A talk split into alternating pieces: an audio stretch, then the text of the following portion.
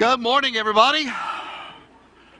Hey, welcome to East Brainerd. If you were just traveling through and needed somewhere to stop, we are glad that you stopped off to be with us this morning and to share our time together. Uh, this is a traveling time, and so if you were here visiting with friends and family, we hope that, man, you're just having a fantastic weekend. If you guys are getting ready to go somewhere, I hope that it's going to be something exciting also for you. And safe travels to everyone and enjoy all the fun and frivolity that comes with the holidays. It's going to be awesome. It's going to be a great time and hope it's going to be one of just fantastic memories. So many of you were able to share with us in a memory making event just last week when our our East Brainerd kids were here uh, all across this stage, and we were able to to join them in sharing the story of our Savior's birth. Now, it was a fantastic presentation. I mean, it was, it was great. The kids did an awesome job. I think there were only like two fights on stage and only about five that happened over here in the holding area. So I think it was a, a great, great time. But I just want to say thanks again for everyone who helped prep and who helped participate and prepare and all that kind of stuff. You know, we had over 50 kids that were up here on stage. Thanks to all of them. Thanks to our nativity director extraordinaire, Whitney Webb, who again was able to um, wrangle and mangle and, well, I hope she didn't mangle anybody, but she, she wrangled up these kiddos, and it was a, a great a great weekend, great time. But I know that she had a lot of elves who helped decorate and helped with costumes and did help wrangle all the kiddos. We appreciate that. Thanks to Chad for keeping everybody mic'd up. I had people come to me saying, hey, we heard everything the kids were saying. Sometimes we heard things that were being said back off stage, but that's fine. It was great. Also, a thanks to our new children's minister, Brittany Bichelle, for coordinating our Christmas brunch that we had. And so many of you were able to stay and enjoy and be a part of that. And I know that she had volunteers who helped with the setup and the food prep. So thank you to all you folks as well. It was just a team effort all the way around where everybody pitched in in some way to make it a truly great, great day. And I need to say thank you to, to you guys also, those of you who were here, because we had our second largest attendance of the year. The only other attendance larger this year was Easter Sunday. And so thanks so much for coming and being a part of this last week. We hope that it was able to uh, lift you up and, and to kind of get you truly in the mood of this Christmas season.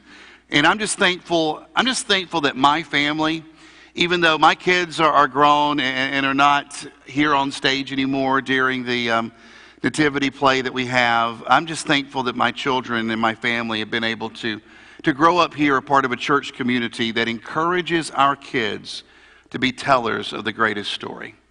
I'm thankful for that. And I know that we've got some college students who are back in town here this weekend. And uh, I know that some of you, you, you, you, were up here years ago and you had your different roles and you had staves taken away from you when you were shepherds so that you wouldn't use them as lightsabers. And you, you know what that was like. You remember those times. And it's just great to be able to have that shared history together. And so, again, thanks for everybody who helped make last week such a memorable, memorable and exciting event.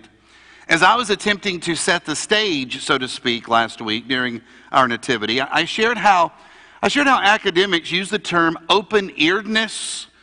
Maybe you remember me sharing about this. Open-earedness, it describes our willingness to explore new music. You see, as we age, our desire to listen to new tunes slowly diminishes. And it's because the new music does not trigger an emotional and memorable response. In his book, This Is Your Brain on Music, neuroscientist Daniel Levitin writes When we love a piece of music, it reminds us of other music that we have heard, and it activates memory traces from emotional times in our lives. You see, when you hear music that you like, it takes you back to another place and another time. We don't always realize that that is what's happening, but that's why some tunes, man, we just naturally say, man, I like that music, or you know what, that reminds me of something else that I have heard.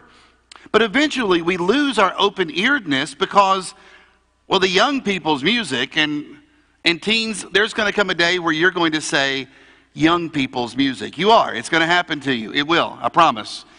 But there comes a time when the young people's music just fails to remind us of memories from our past.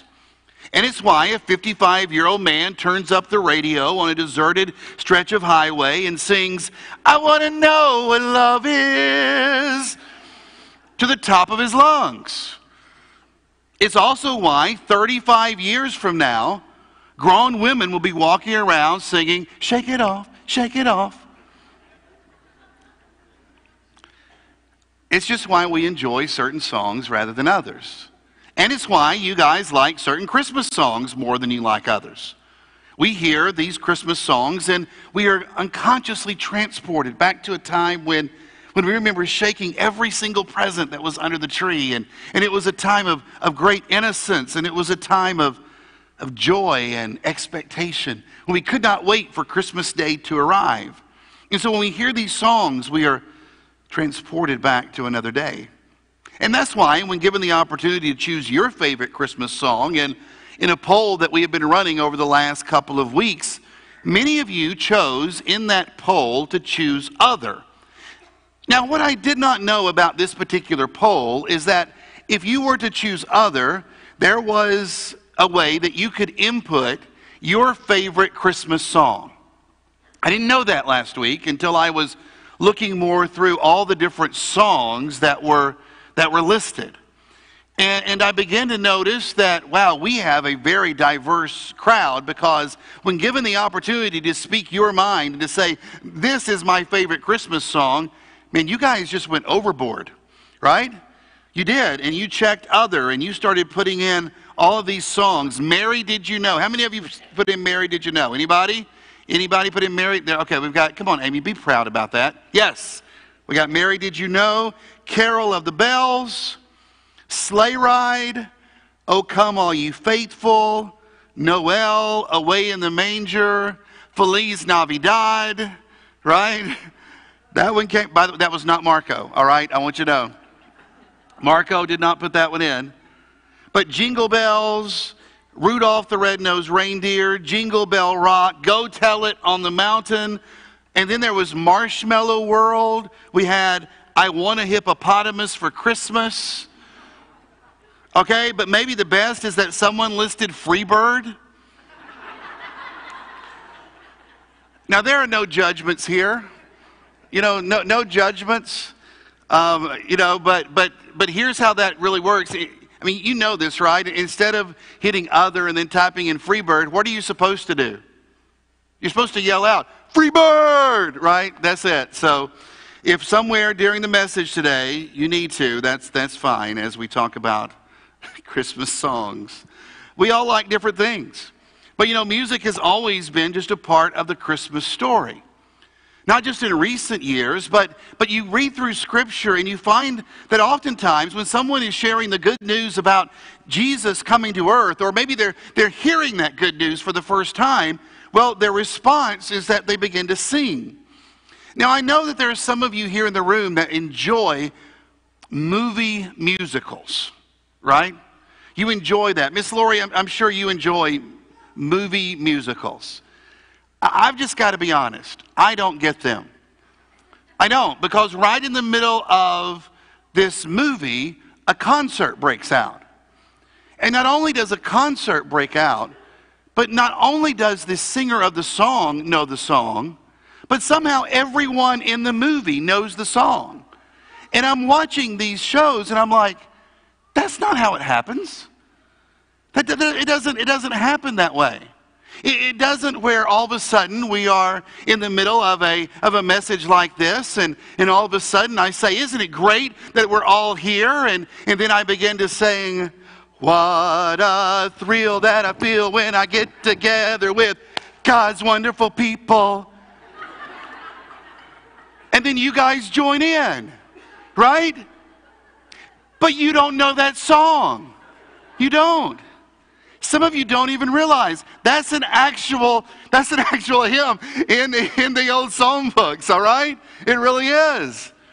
But, but none of you know that song. And so if I started to sing that song, you wouldn't be able to, to join in. And, and you definitely wouldn't know the dance number that comes with it because the majority of you grew up Baptist or Church of Christ and, and you don't know the dance number. So, so I just don't get the, the movie musical thing. But you read through Scripture, and, and when, when Jesus' coming is announced, or when people hear about the coming, they begin to break into song. And I think maybe it's safe to say that perhaps music might be our best response to the mystery of Christmas. And I just want to know that after, after being together last week and, and after seeing the children up here and, and listening to them as, as they told the story of the coming of Jesus, I just wonder what song we will sing. We've looked the last couple of weeks at the song of Mary and the song of Zechariah. But this week, I want us to think about our song. What music will we as a church produce? And I want us to consider a, a new slash old song this morning and remind ourselves that the sound of Christmas is not just in carols but it's also in caring. Can we just stop and pray about that just for a minute?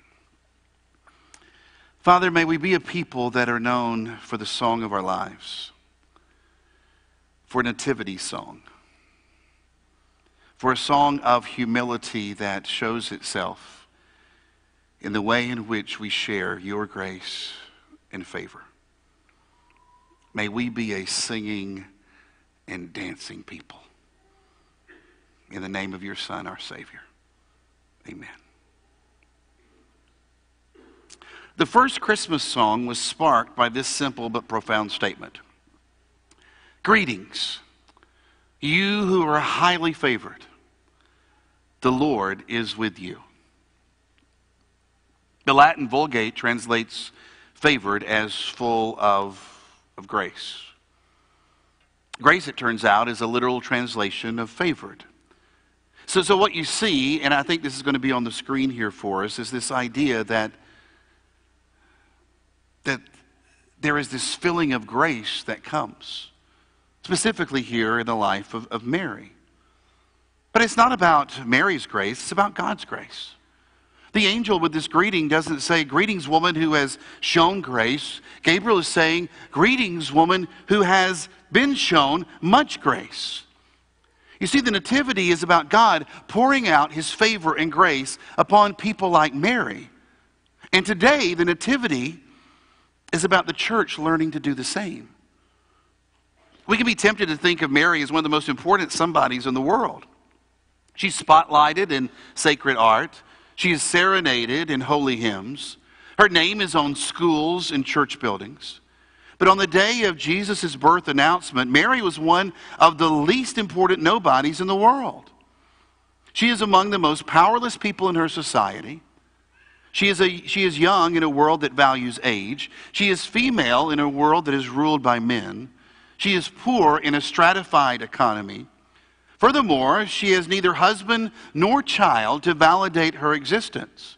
She is a teenage girl living in a political, religious, and cultural backwoods of Galilee. And then, in the midst of, of obscurity, God comes and says, You are highly favored. And He comes and pours out His grace and His mercy over the overlooked and forgotten. Greetings, woman filled with grace. Mary's world might have been indifferent to her, but God was attentive to her. And no wonder that she was then confused and disturbed by the angel's greetings. When God forsaken people are treated as God favored people, the news can be so delighting that it's also very disorienting.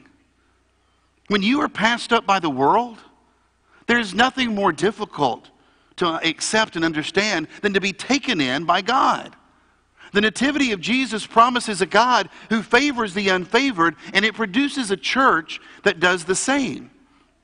You see, the Nativity chorus continues to sing loudly when the church favors those whom the world forgets. And I think this, as it turns out, is the great unlearned lesson of, of many Christians and of many churches.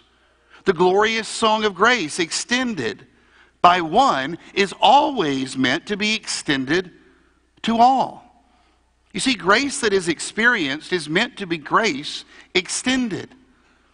A church is simply the gathering of, of anyone who, who shares the dual description of dismissed by the world, delighted on by God. Dismissed by the world, desired by God. For Luke, you begin to read through his writings and you begin to see that it's not just the theme of, of the Nativity, it's the theme of, of his good news about Jesus. In fact, his entire two volume project is motivated by this anthem. I don't know if you knew this, but, but Luke's gospel, along with Acts of the Apostles, make up one fourth of your New Testament. And he contributes more words to the New Testament than any other author. And his words are then an ode to all those who were overlooked. Every word and every story is used by Luke to help you hear what Mary heard. For you to be able to hear the same message that was given to her Greetings, you who are highly favored. The Lord is with you.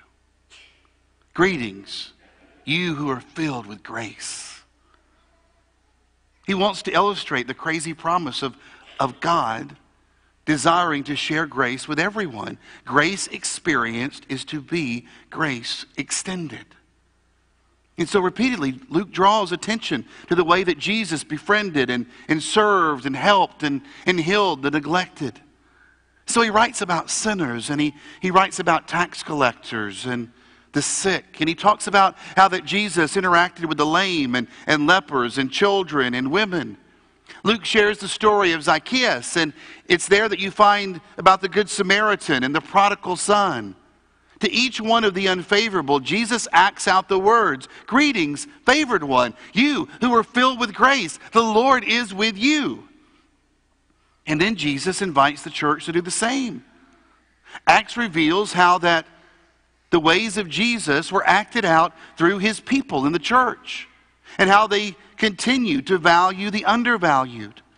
And so you read about how the church served the poor and healed the hurting, how they befriended Gentiles, and how they began to erase the lines that, that divided the people who were there within their society, the lines that others had drawn between races and between genders and between economic classes and nationalities. The church even became known as being friends to sinners. To each unfavored one, the church sang the song of God's favor. It was a new song, but it was an old song. It's the song that we must sing, not just during the holidays, but during every season of life. Because let's be real about it. More than any other time in our lives, I know within mine, our families, our friends, our neighbors, we're all struggling. Everybody's struggling. The impact of rising cost has forced everyone to cut back and, and make some tough decisions when it comes to spending our money this Christmas. The cocooning of the COVID months left us distant and isolated, and we're still trying to figure out and deal with the effects of that. Addiction and mental health concerns are consuming our social services. Homelessness and food insecurity continues to increase. If you haven't noticed, we are polarized around politics, around race, around culture. Our society is yearning for compassion, crying out for direction. And I believe that now is the time for believers in the Nativity to sing out a song of grace and favor I believe that God's people can serve those with less and offer healing to those hurt by the systems of this world. I believe that, that God's people can befriend peoples and groups who are often excluded. That we can together erase lines between races and genders and nationalities. That we can welcome friends and strangers whose decisions, like so many of our own, are not always God honoring but that we can continue to sing Nativity song. We can sing it, and we can sing it loud. but only if we are willing to listen to something new. See, open earedness. Open earedness allows us to hear the song of the Nativity, connecting us with memories of God, lavishing His grace and His favor upon the world. And as our lives sing the tune of Bethlehem Stable, we call on others to remember and to experience all over again God's goodness. A Savior has been born, and everyone is blessed because of it. That's our song. It was the song that was sung years ago. Sometimes, though, as we age, our open earedness, though, begins to decrease. And we no longer hear the new songs because they no longer connect us to times go by. But I pray that as we hear the song of the Nativity, as we, as we begin to again be reminded of the coming of Jesus, as we look forward to his coming again, that we will stir up within us a remembrance. Remembrance of how God has come into our lives and how God has spoken peace and how God has spoken hope and as God has spoken love and joy. And we remember, yes, Jesus has come, not just the world, but to me. He's come to me. You see, Luke understands that the Nativity compels us to do two things. First, it compels us to believe that no matter how deserted, discarded, or dumped we feel, that God is saying to us, Greetings, favored one. The Lord is with you. Friends, I am favored and embraced by God and so are you. You are. The Nativity compels us to believe that no matter how the racial majority or minority has treated us, no matter how the boss or employee has treated us, no matter how the politicians or the people have treated us, no matter how a parent or a child or a sibling has treated us, no matter how church members or church leaders have treated us, that God's most important message to us is this Greetings, favored one, the Lord is with you. You have the grace and presence of God. And it's time to, to let go of the false labels that perhaps the crowd has attached to you, and maybe that you have taken, and maybe you have thought, this is what defines me. But you need to hear today Nativity's song and say, no, that grace and favor is also upon you. The Nativity invites you to look in the mirror and repeat, Greetings, favored one. The Lord is with you. And at the end, you can add, I'm good enough, I'm smart enough, and doggone it, people like me.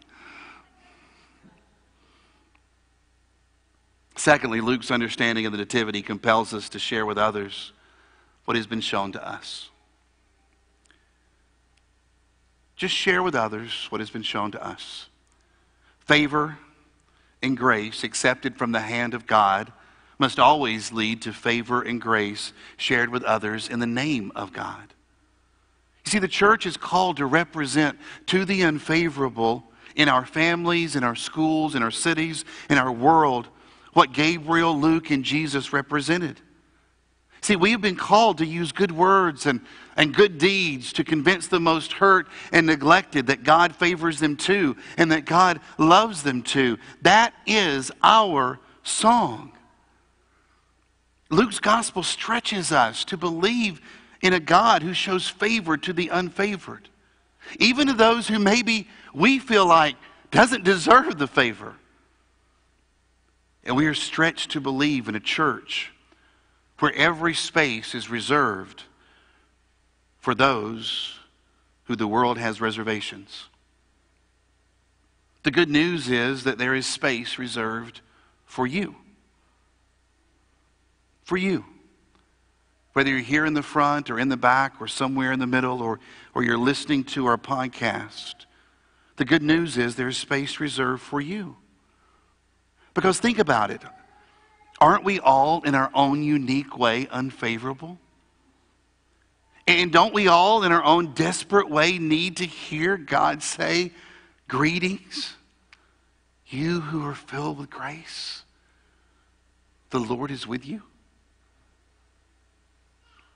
How about we let that be the song of our lives this Christmas? How about we let that be the song that we sing?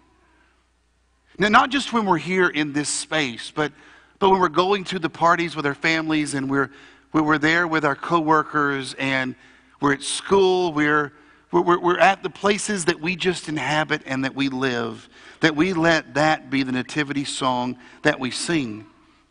And I guarantee you, if you begin to sing that song, the song that, say, that says that God favors the unfavored, and if by your life you show it through your actions that that is true, others are going to begin singing with you. It will happen that there it is. You're going to be in your own Christmas movie and you're going to be sharing God's grace and God's favor. And all of a sudden, there's going to be somebody else going, What a thrill that I feel when I get together and serve God's wonderful people. All of a sudden, there's going to be others who begin to say, Can I, can I get involved in what you're doing? They're going to be asking you, why are you doing this? Why are you living like this? Why are you talking this way? Why are you dealing with this person? Why are you spending time there? They're going to want to know, why are you singing this song? And it's going to give us all the opportunity to stop and say, it's because I am highly favored by God. And so are you. It will give us the chance to share Jesus. Friends, the Nativity song is our song if we would just have ears to hear. Father, may we be a people who sing of your favor and grace, not just in words, but in actions. And may it turn people to a stable in Bethlehem. And may it lead them then to a cross in Jerusalem. And then may they rejoice at the empty tomb of the Savior. And then one day, Father, may we all be together around your throne, singing the new, new song that we first heard so long ago. In the name of Jesus, we pray. Amen. Church, we thank you for being here this morning. And I don't know if anything that I've shared or anything that we have done today has caused you to consider your relationship with God. I pray that it has. It could be that because of the thoughts that you have been having, that you would love to be able to talk with someone about the, the very relationship you have with your Creator and about Jesus. Maybe you'd like to talk about this, the Scriptures. Maybe you'd like to talk about the story of Jesus coming, His death, His resurrection. Maybe you'd like to talk with someone about what it means to be baptized into Christ. And, and maybe you'd like to say, is it really true that I too can enjoy the favor and grace of God? One of our elders, one of our shepherds, the spiritual leaders here in our church will be in our prayer room just off of the lobby. You can exit out to the back, and there you can have some time in private.